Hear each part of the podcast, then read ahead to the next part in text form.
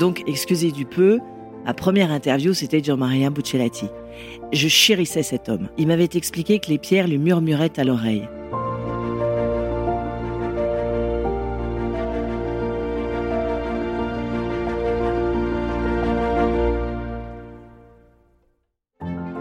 Les femmes de la joaillerie sont passionnées et cultivées, intelligentes et créatives, bosseuses et imaginatives. Elles sont brillantes. On imagine le monde des bijoux comme un secteur léger et opulent. La réalité est autre. C'est un monde qui exige l'excellence dans tous les domaines, un monde de travail acharné, des artisans d'art aux mains de fées aux groupes internationaux à la puissance supranationale. Le monde des bijoux, c'est aussi une certaine image de la France qui s'impose depuis le XVIIe siècle. Et dans ce monde protéiforme, les femmes ont dû se sertir une place. Et elles ont réussi parce qu'elles sont brillantes. Dans ce podcast, Brillante, je vous fais découvrir non pas l'envers du décor, mais la réalité du monde joaillier au féminin en interviewant les femmes de la joaillerie.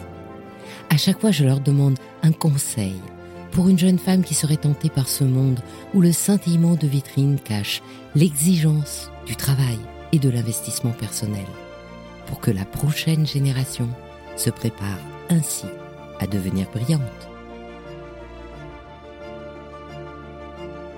Aujourd'hui, je suis avec une femme brillante, Gabrielle de Montmorin. Pour moi, c'est la journaliste joaillerie. Alors, bien sûr, vous avez vu sa signature dans Madame Figaro, dans Le Point, dans Air France Magazine, mais cette année, vous l'avez retrouvée dans Les Échos Week-end, Les Échos Séries Limitées, Gala, Point de Vue, à tel point qu'elle m'a confié qu'elle avait fait pas moins de 120 papiers en 2023.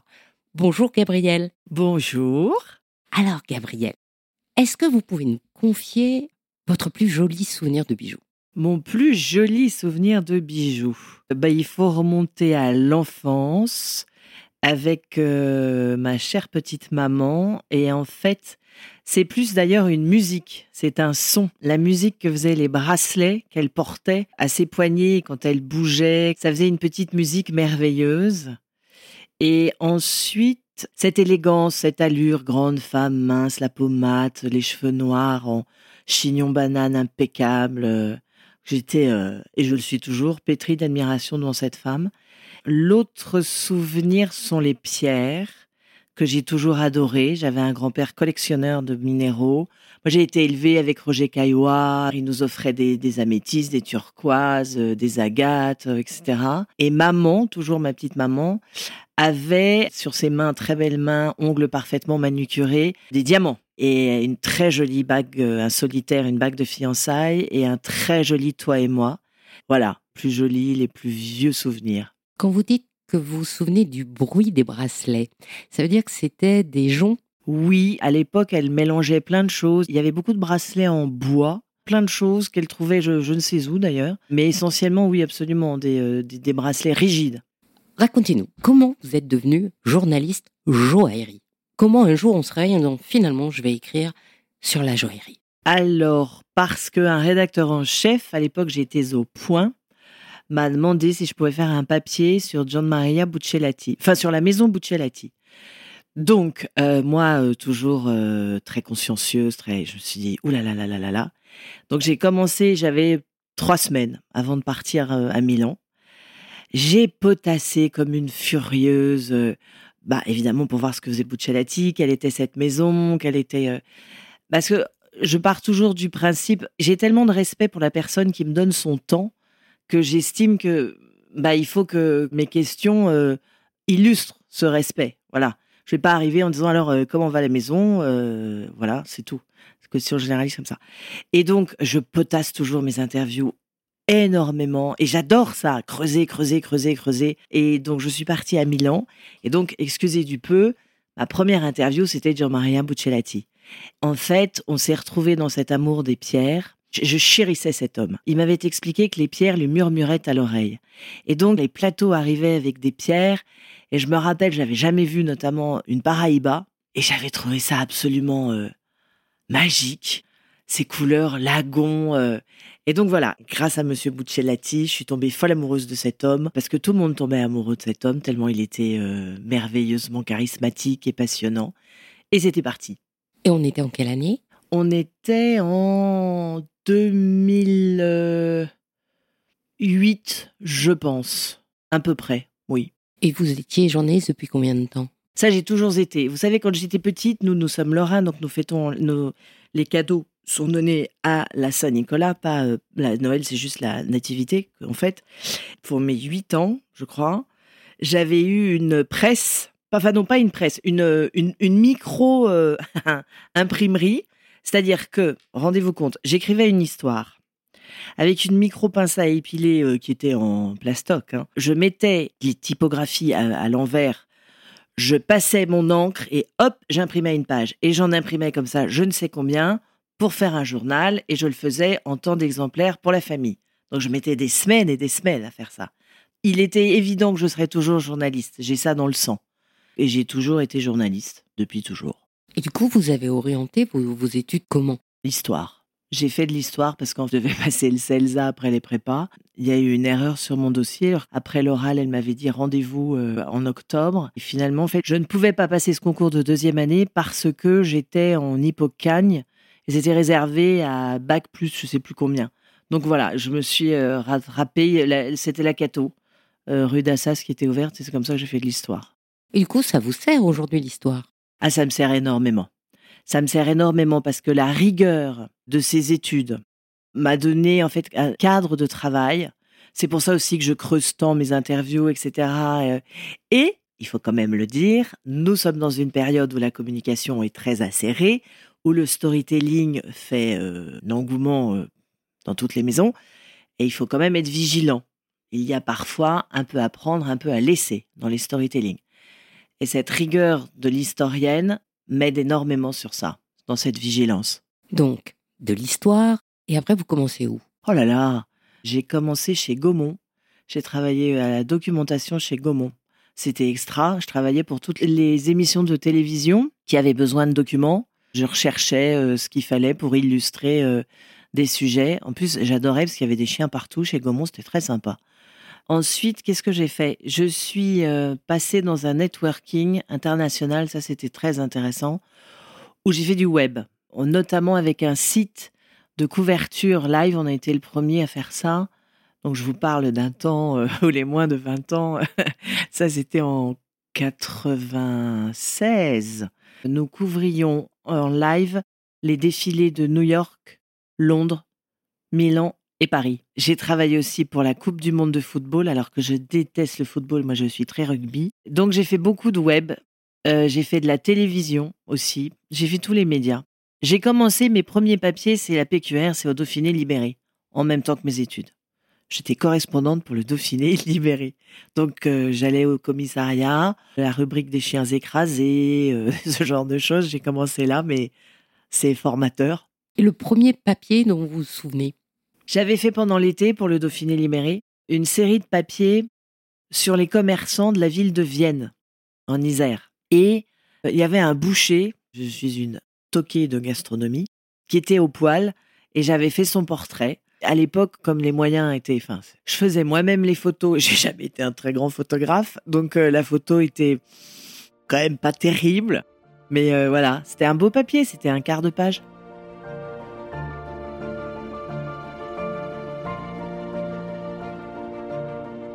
Et donc, voilà, commencez par boucher la tige. Et Ouais. après? Après, euh, je me suis vraiment prise au jeu, à tel point que j'ai commencé à vouloir euh, passer mon diplôme de gémologue à l'ING, mais que je n'ai jamais réussi à trouver le temps d'assister aux cours. Je rien à faire. Je passe ma vie à acheter des bouquins euh, sur les minéraux, sur l'histoire de la joaillerie. euh. je suis complètement passionnée par ce domaine. J'ai beaucoup écrit au point. Et puis le point, comme c'est le jeu, souvent a arrêté ma pige parce qu'ils avaient embauché des pigistes. Donc ça, j'étais toute contente pour elle. Mais du coup, voilà. Une semaine après, j'avais un déjeuner de presse et j'étais en face de Richard Gianorio du Madame Figaro. Et euh, je me rappelle y avoir demandé dans le lobby de l'hôtel où nous déjeunions, j'avais levé la main comme, comme une petite euh, élève intimidée en disant euh, Vous cherchez des journalistes? Et il m'a dit Oui, oui, absolument. Est-ce que vous y connaissez en joaillerie ah, J'ai dit Ah oui, oui, absolument. Il m'a dit Bon, bah, passez. Et puis, paf, c'était parti pour 9 ans de Madame Figaro. Merveilleux. Des rencontres, des voyages extraordinaires. Des belles pages, des beaux sujets. Euh, oui, beaucoup de fierté et de bonheur. Et puis le Covid est arrivé. Le Madame Figaro s'est séparé de beaucoup de pigistes. Moi, j'ai été très soutenue par les échos. Je leur rends grâce. Les échos séries limitées et les échos week-end, où j'écris la joaillerie depuis huit ans. Ils m'ont vraiment pas laissé tomber, bien au contraire, ils m'ont donné beaucoup, beaucoup de sujets. Puis, euh, en 23, j'avais eu un très joli dîner de haute joaillerie et le plan de table, très intelligemment fait, m'avait mise à côté d'Adèle Bréau, qui est la rédactrice en chef mode, et elle a pris du galon depuis, elle a d'autres rubriques, de Gala. Et comme je savais qu'une journaliste euh, s'était en allée, je lui ai demandé si elle avait besoin d'une plume. Ce qui fait qu'aujourd'hui, c'est très rigolo, ça demande une agilité intellectuelle que je trouve très euh, stimulante et euh, parce que j'écris régulièrement, j'ai la chance d'écrire régulièrement pour quatre titres. C'est-à-dire les éco week-ends, les éco séries limitées, gala point de vue. C'est chouette. Mais c'est pas du tout le même ton. Ah bah non. C'est de toute façon le journaliste, c'est un intermédiaire entre euh, une personne, une marque et un lecteur. Et bien évidemment, c'est pas du tout le même ton. Un dossier sur euh, le bijou euh, seconde main avec bon des chiffres. On est dans les éco week-ends, on est dans de l'économie, dans le etc. Évidemment, c'est pas le même ton que les coups de cœur de Gabriel dans le gala où j'adore pouvoir euh, mettre en lumière une petite marque qui commence, qui vient de débuter. Et après, je crois que c'est une des choses les plus délicieuses qui soit, c'est d'avoir le petit message ou le petit coup de fil de la créatrice ou du créateur qui vous remercie parce que le jour même de la parution, des clients sont arrivés avec le journal à la main. Et ça, c'est vraiment exquis.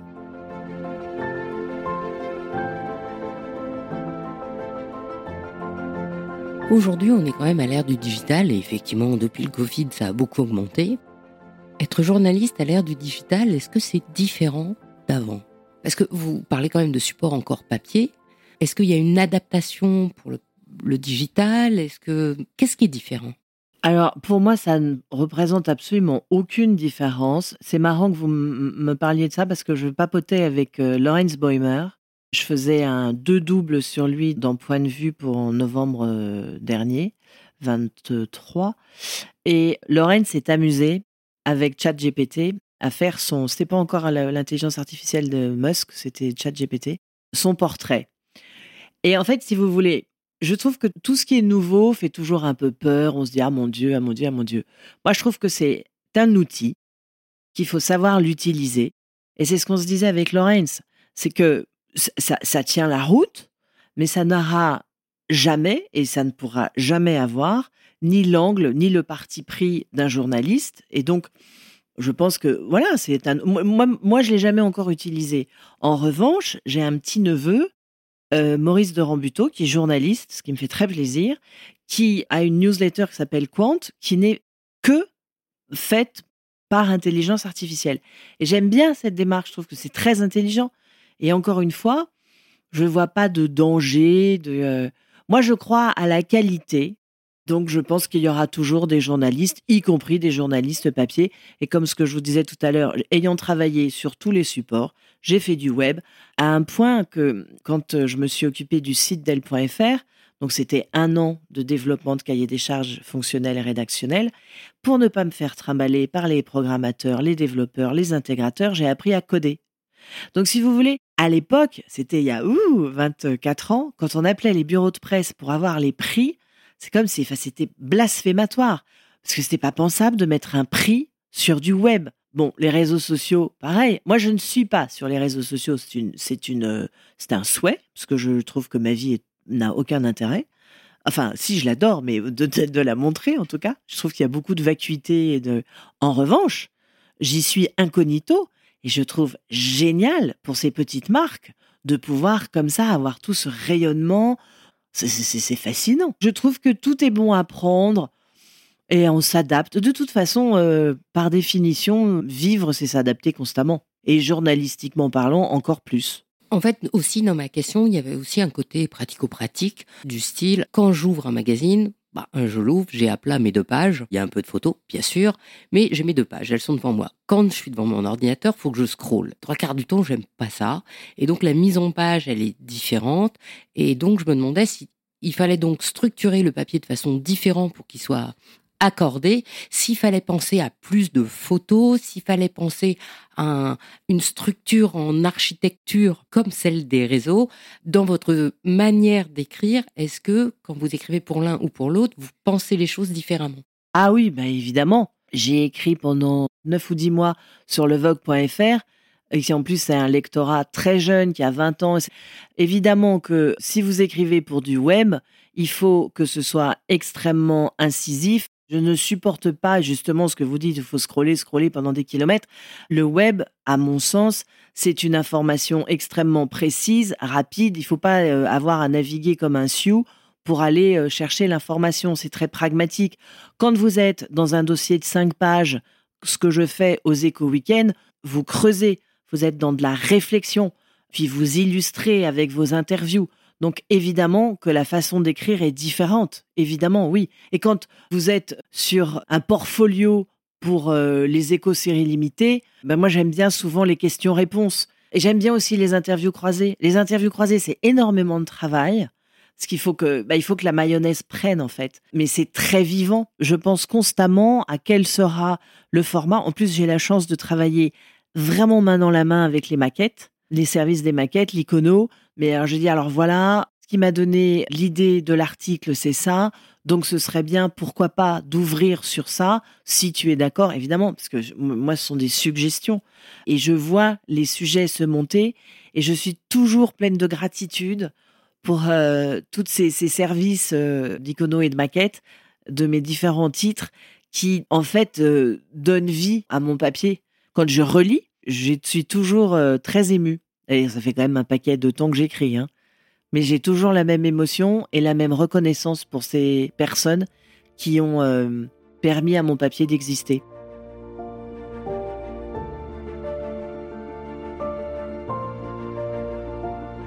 Si on se met de l'autre côté du décor, si on est une marque, comment on capte votre intérêt et ce faisant, est-ce qu'on doit l'adapter au support où on aimerait bien?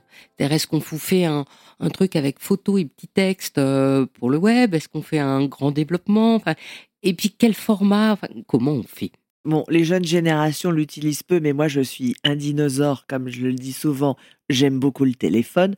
Quand on me dit tu peux m'envoyer un mail pour une demande d'interview, je dis bah écoute, je fais 15 interviews par semaine. Donc si à chaque fois je dois marquer machin, je dis bah non, en fait, voilà, est-ce que un tel peut ou si je ne sais pas, je dis bah quelle personne serait la plus pertinente, je vais faire ci, je vais faire ça, etc. D'abord, je connais très bien toutes les attachées de presse.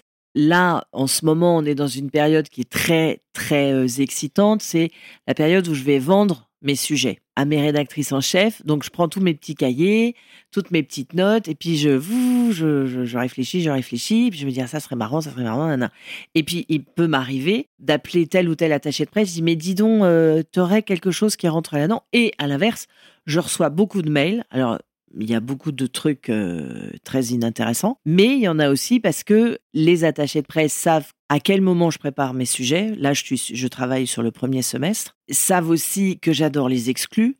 Mais ça, tout ça, c'est une question de confiance, en fait. Ça fait tellement longtemps que nous travaillons ensemble. Et elles savent que euh, euh, des trucs tout bêtes. J'aurais potassé mon interview, je serais d'une ponctualité de Lorraine que je suis. Si j'ai demandé 20 minutes, à la, la 19e minute, je ferai la question de conclusion. Il n'y aura pas de question piège. C'est en fait une confiance réciproque, une estime réciproque. Et puis, j'ai un endroit où j'aime beaucoup travailler, un café. Il y a une femme, c'était juste avant le Covid, vient me voir, me dit je, je crois que avoir compris, parce que j'y fais pas mal d'interviews, euh, je crois avoir compris que vous étiez journaliste. Euh, donc à l'époque, j'étais notamment Madame Figaro. Au Madame Figaro, je dis oui, absolument. Il me dit, bah voilà, je vais monter une marque. Est-ce que je, pourrais vous montrer? Je dis, mais oui, bien sûr. Et en fait, c'est ça mon job, c'est d'être tout le temps ouverte. C'est tout le temps ce fameux grand-père qui était collectionneur de minéraux, il avait des ex-libris dans lesquels il avait fait sa propre devise en latin, euh, omnia me delectant. Bah, c'est ça en fait. C'est moi pareil, je suis ouverte à tout, je, voilà, tout m'intéresse. Je passe devant une vitrine Euh, je me dis, ah, tiens, c'est chouette ça, ce bijou. Et ça, qu'est-ce que c'est? Ah, bah tiens, c'est une marque que je connais pas. Donc je rentre, je voilà, tout le temps, tout le temps. En fait, c'est un cercle vertueux. Donc en fait, si je résume, un, vous créez vos propres sujets que vous suggérez au rédacteur en chef. Ça veut dire que vous faites des sujets d'ensemble, genre, je sais pas, euh, le cœur ou ce genre de choses. Ouais. Des, des choses, voilà, de, de thématiques, voilà. Et par ailleurs, quand on vous parle, il faut susciter votre curiosité. Oui, mais c'est pas très difficile parce que je suis très curieuse par nature. Donc ça, euh, c'est assez simple. Pourquoi est-ce que je parle d'une euh, maison? Pourquoi je décide euh, d'en parler? Je pense la première chose quand même, c'est la créativité. Il faut que ce soit créatif, il faut que ce soit original. Ensuite, évidemment, c'est la qualité. Il faut qu'il y ait un beau sertissage, des jolies pierres. Et ça aussi, c'est ça qui est intéressant au fur et à mesure parce que vous vous faites l'œil. Et ça, c'est Philippe Scordia. C'est George qui j'ai euh, suivi à Tucson, la foire de, pierre d'Arizona. J'ai eu la chance de, faire cette foire avec Philippe qui m'a beaucoup, beaucoup appris les pierres. Plus vous en voyez, vous vous faites l'œil en fait. Et puis en plus, moi, ça m'amuse de reconnaître. Je me dis, tiens, qu'est-ce que c'est que ça euh J'adore euh, le choix qu'a fait Sabina Bieli, la, la présidente de Pomelato. Elle a pris des pierres dures pour faire une collection autour euh, du scarabée. Ce sont des bagues qui prennent pratiquement euh, une phalange. Et alors, il y a des, pierres incroyables, euh, des rhodochrosites, qui sont un peu, on les appelle rosinca. Il y a des zoïsites. Les zoïsites, c'est une variété de tanzanite qui a un vert profond. Et j'ai trouvé ça génial. Donc, j'appelle une de mes rédactrices en chef, en l'occurrence Frédéric Dedet, que j'adore au série limitée. J'ai dit, oh, mais c'est absolument génial ce que fait pour le bateau. Elle me dit, OK, une page. Et cloc. Et j'ai fait ça en décembre dernier, 23.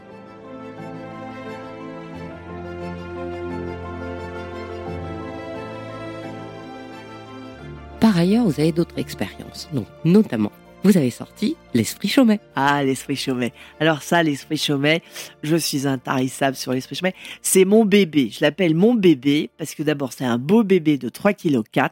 C'est vraiment une euh, belle aventure avec euh, Jean-Marc Mansvelt qui m'a fait confiance, le directeur général de la maison, qui depuis euh, est passé chez Berluti. Et les équipes contenues avec euh, Isabelle Villegrain, Hélène Hiver et le patrimoine avec mon cher Michael Lepage.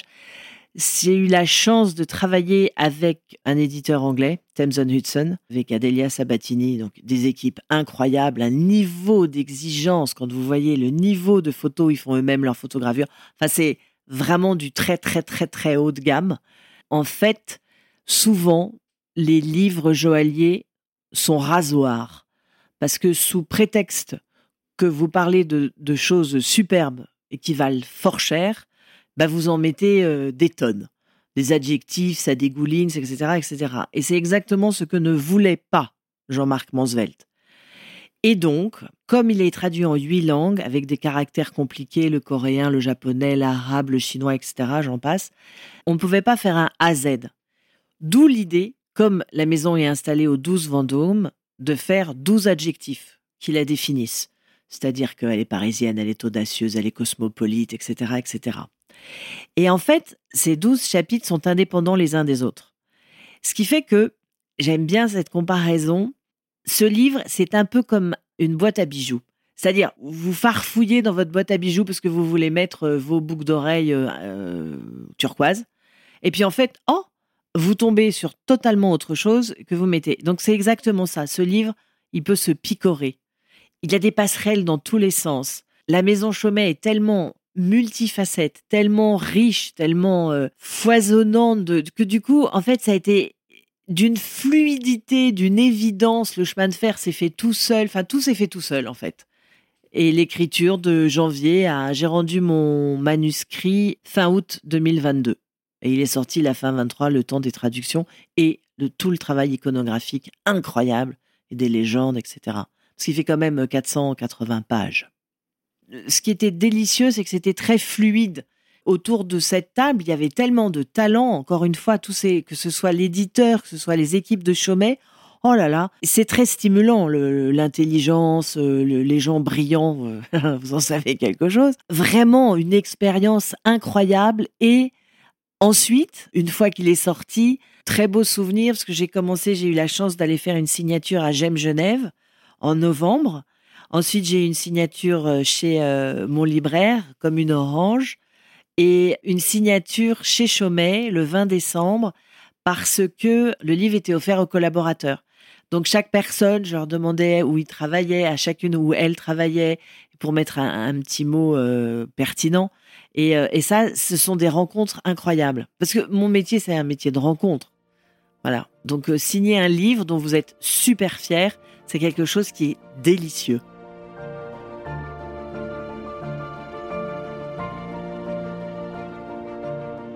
Comment vous écrivez? C'est-à-dire? Est-ce que vous avez euh, une cérémonie pour vous mettre à écrire? C'est marrant parce qu'il y a quelques années, euh, une cousine m'a demandé euh, d'aller parler à, des classes. Ils étaient petits, je sais plus ce que c'était comme classe du métier de journaliste. J'étais très intimidée d'ailleurs d'être devant tous ces petits bons hommes et petites bonnes femmes. Je leur disais que mon métier était assez proche de la façon dont eux travaillent. Donc moi, je suis ultra scolaire. Euh, fin août, début septembre, j'adore la rentrée. Je vais m'acheter mes nouveaux cahiers, mes nouveaux stylos, avec une grande prédilection pour le rose. J'adore le rose. C'était mon surnom chez Hachette, c'est Pinky Lady. C'est très scolaire ma façon de travailler, c'est-à-dire que euh, j'écris beaucoup, je prends, je prends toujours des notes, je prépare mes plans, pareil, euh, écrit. Je prépare toujours mes interviews par écrit et ensuite je vais taper mes questions. Après mes textes aussi, je les tape. Mais j'écris beaucoup. Je pense être une des dernières dans les conférences de presse à avoir un cahier, un bloc et un stylo. En fait, je suis très interpellée quand vous dites structure, parce que moi, je, conçois tout d'une façon structurelle aussi. Donc, euh, chez vous, c'est peut-être l'influence de Cagne, euh, mais je pense que si la structure ne convient pas, bah ça s'écroule. Absolument, il faut un plan, parce que sinon, c'est bancal. Et surtout, la chose la plus importante, il faut que ce soit fluide on voit un texte, euh, des blocs pris par-ci, par-là, etc. Ça, se voit tout de suite, ça se sent tout de suite. Et en fait, j'ai une cousine d'ailleurs qui a écrit des bouquins sur les intelligences multiples, extrêmement intéressant, qui m'a expliqué que on a souvent besoin de bouger pour réfléchir.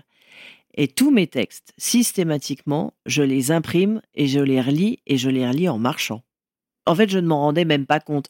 Donc, quand on dit à un enfant, tiens-toi tranquille et fais tes devoirs, eh ben, en fait, ça peut être très compliqué parce que le mouvement aide la réflexion. Et maintenant, si on parlait de luxury attitude À l'époque, j'étais au point et Eric Perret aimait bien ce que je faisais au point et donc m'a appelé parce qu'ils avaient besoin d'écrire un bouquin qui était vraiment une prolongation de ce qu'ils proposaient pendant leur séminaire. Bon, bah déjà, j'ai été flattée, c'est toujours flatteur hein, quand on vient vous chercher. Il m'a expliqué leur concept que je trouvais extrêmement intelligent, à savoir décliner le service d'un palace dans toute entité qui se veut luxueuse. Et pour être bien certaine, je lui ai demandé si je pouvais assister à un ou deux de leurs séminaires. Donc, je suis partie chez Caudalie à Bordeaux. C'était bluffant. Et j'ai assisté à deux jours de séminaire avec les équipes de Le Nôtre ça a été passionnant, ce travail. J'ai fait euh, plus de 80 interviews. Bah, C'était comment on décline le service dans le luxe. Donc, le bouquin est sorti en 2008. J'ai une petite nièce qui fait une école hôtelière qui m'a dit qu'il l'étudiait. Alors, ça, ça m'a, je sais pas combien édition, j'ai trouvé ça rigolo. Je pense que ça pourrait être intéressant de faire la suite parce que quand je vois l'évolution, le niveau d'incivilité, mais je pense quand même que la joaillerie est encore préservé. Enfin, du moins, je l'espère.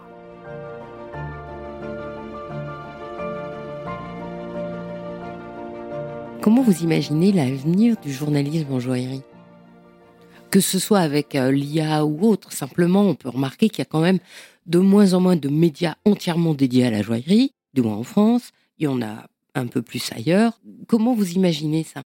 Oui et non, parce que vous remarquerez que d'abord, il y a des titres papier qui sortent, à commencer par le Harper's Bazaar. Moi, je me suis immédiatement abonné. Je trouve que c'est remarquable ce qu'ils font. Paul Arthur, le rédacteur chef euh, joaillier du titre, euh, fait des sacrées belles pages. Et je trouve, moi, qu'il y a de plus en plus de pages joaillerie dans les titres, pour une question très pragmatique, c'est que c'est un enjeu économique énorme 2025, on est quand même à plus de 500 euh, milliards d'euros de ventes en estimation. Dans le domaine du luxe, c'est le domaine qui grandit le plus vite. effectivement, le plus ennuyeux dans notre métier, ça a été le prix du papier qui a doublé. Ça, c'est terrible. La page coûte cher au sens littéral. Moi, je crois encore une fois euh, à la qualité. Je pense qu'il y aura toujours des gens qui seront preneurs pour des articles de qualité euh, sur la joaillerie. Je suis pas plus inquiète que ça. Ça fait quand même pas mal de temps que j'entends que c'est fini la presse papier. Bon, bah voilà, on attaque 2024 et puis euh, bon, on souhaite une belle année 2024. Oui, mais c'est parce que moi, comme j'aime la joaillerie aussi, j'aurais voulu plein de titres exclusivement dédiés à la joaillerie. Je vous rejoins. Aujourd'hui, fabriquer un journal avec le prix du papier, c'est cher. Et le distribuer, c'est un enfer. Mais un enfer. Parlez-en à Adélaïde de Clermont-Tonnerre, euh, tout ce qu'elle a vécu en plein Covid. Ils ont failli faire couler le titre. On est quand même dans une époque de frilosité, mais cette époque qui est un peu instable, etc., vous remarquerez que c'est lié. C'est le corollaire, c'est que la joaillerie se porte bien parce que ça a toujours été un investissement. Et d'ailleurs, la rubrique qu'on a lancée dans les éco-weekends avant l'été qui s'appelle Matière première, parce que je m'étais rendu compte que les gens n'y connaissent pas grand-chose aux pierres. Donc c'est vraiment l'idée de j'identifie telle pierre dans une collection, on en parle, d'où elle vient, soit j'interviewe le mineur, soit j'interviewe le gémologue qui l'a acheté. On n'est pas du tout dans du stylistique, dans de la création, on est dans la pure gémologie. Et après, une petite interview avec euh, Violaine Dastorg, qui, euh, que vous avez interviewé, qui euh, dirige brillamment le département joaillier de Christie's, et qui nous explique bah, pourquoi cette pierre est un bon investissement, etc. Je ferme la parenthèse. Les périodes comme ça de troubles, de, ou des guerres, etc., etc., rien de tel que de s'acheter des bijoux. Parce que ce qui est, atroce, mais si vous devez partir, vous pouvez coudre vos pierres dans un ourlet d'une veste, d'un manteau ou que sais-je, c'est quand même très lié. Très lié.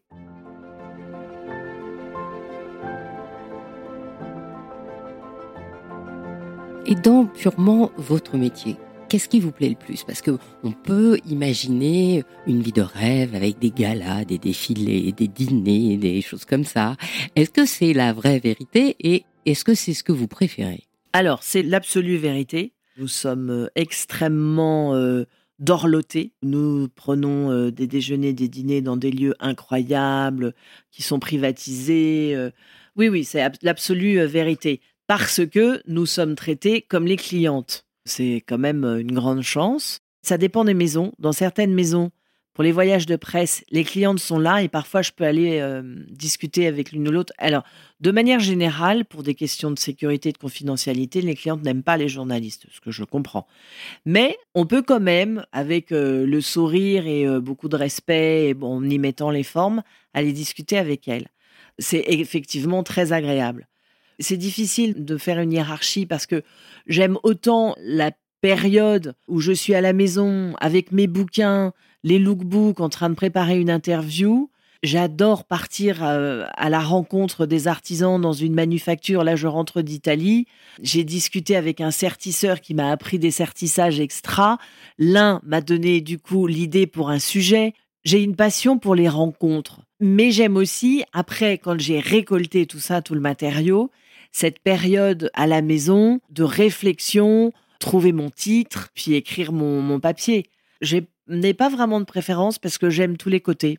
Alors, qu'est-ce qu'on peut vous souhaiter? Et quels seraient vos projets si on avait des dévoilables? Alors, qu'est-ce que l'on peut me souhaiter? Bah, D'écrire, tout simplement.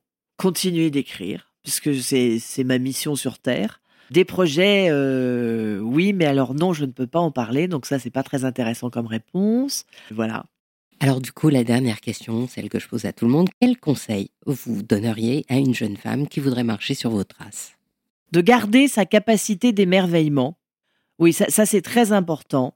De travailler, parce que je crois beaucoup au travail. Il faut bosser ses interviews, il faut bosser ses textes, il faut, il faut toujours être en éveil, toujours être curieux, toujours euh, et, et respecter respecter son interlocuteur, euh, le respect, le, respect et l'intégrité, choses qui font euh, qu'on peut bien faire ce métier.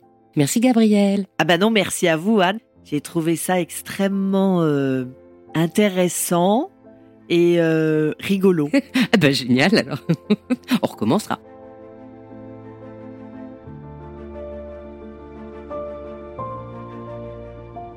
Merci d'avoir écouté Brillante. Je suis Anne Desmarais de Jotan et je donne une voix aux bijoux chaque dimanche. Et si vous aussi vous avez envie de faire parler vos bijoux et votre maison, je serai ravie de vous accompagner pour réaliser votre podcast de marque ou vous accueillir en partenaire dans mes podcasts natifs. Je vous donne rendez-vous le mois prochain sur ce podcast Brillante et en attendant, sur le podcast Le bijou comme un bisou en alternance avec le podcast Il était une fois le bijou.